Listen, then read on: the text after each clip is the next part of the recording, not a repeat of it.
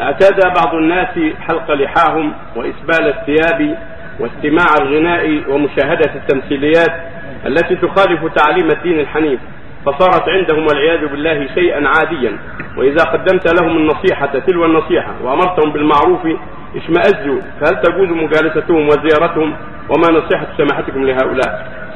لا شك أن الأمر اليوم عظيم وخطير وأن الشرق قد تثاقب وأن الاختلاط اليوم قد غلب اختلاط الحابل بالذابل والخبيث بالطيب والكافر بالمسلم هذا قد وقع وحصل به شر عظيم.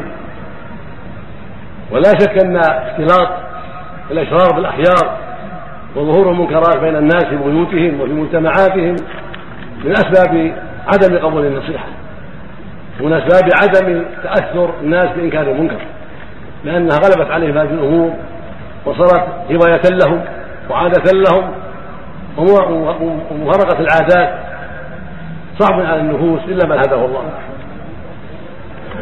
فإذا وجد المؤمن هذه الأشياء فليصبر على الإنكار وليحتسب ولا ييأس.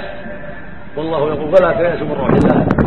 ولو لم يحصل إلا التخفيف لو ما حصل زوال الشيء كله لو لم يحصل إلا التخفيف لكان خيرا عظيما. فالإنسان لا ييأس. بل ينكر المنكر يرى حلق اللحى وإسبال الثياب سماع الأغاني والملاهي. وما أشبه ذلك فلينكر ذلك على أصحابه وأهل بيته ويجتهد في أن يتركوا هذا المنكر ويدعوه إلى غيره من الخير لعلهم يستجيبون له. فإن لم يتأثروا بذلك ولم يستجيبوا لذلك فليفارقهم وليكن في محل آخر. والله جل وعلا يولي كلا من فضله سبحانه وتعالى. ومن يتق الله يجعل له مخرجا. ويرزقه حيث لا يحتسب. فلا يجمعهم في البيت ولا يكون صاحبا لهم. ما داموا لا يقبلون نصيحته ولا يتأثرون بإنكاره وربما استهزأوا به وعابوه فلا يكون لهم جليسا ولا يجيب دعوتهم ولا يقبل ما يتعلق بهداياهم وشبه ذلك حتى يستجيبوا للحق وحتى ينصروا الحق وحتى يستجيبوا لداعي الحق. لأن فإن بهذا يكثر الخير ويقول الشر. ويعلم الناس صدق الداعي وصدق الآمر والناهي إلا إذا كان يرى ويعلم أن اختلاطه بهم ونصيحته لهم يقلل الشر ويكثر الخير فلا يقطع.